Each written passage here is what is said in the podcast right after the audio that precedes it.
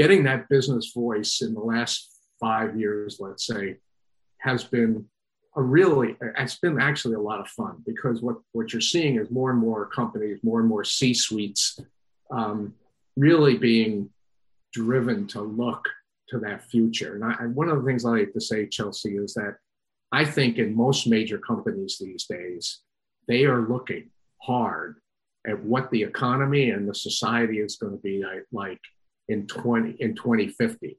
They're not looking at what the society and business was like in 1950.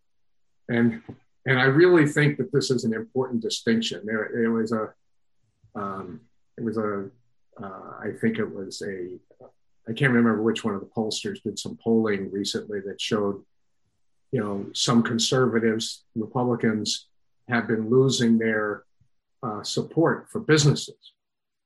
And, and I think one of the comments was, well, businesses are now getting into all this, the, the, you know, their, their equity and they've been supporting Black Lives Matter. They've been taking positions on climate change, taking aggressive goals, you know, and this is uh, turning turning off uh, some of the conservatives. And I, I think I think conservatives aren't leaving the business community. The business community is leaving them because the business community wants to be making money, you know, in the future, not in the past. And and and I think that that's that's something that's really uh, pretty important. And I think it's now ever more so important because really moderates are going to make this happen, whether it's the Democratic moderates um, like uh, uh, Sinema from uh, Arizona and Manchin from West Virginia, or the Republican moderates like Murkowski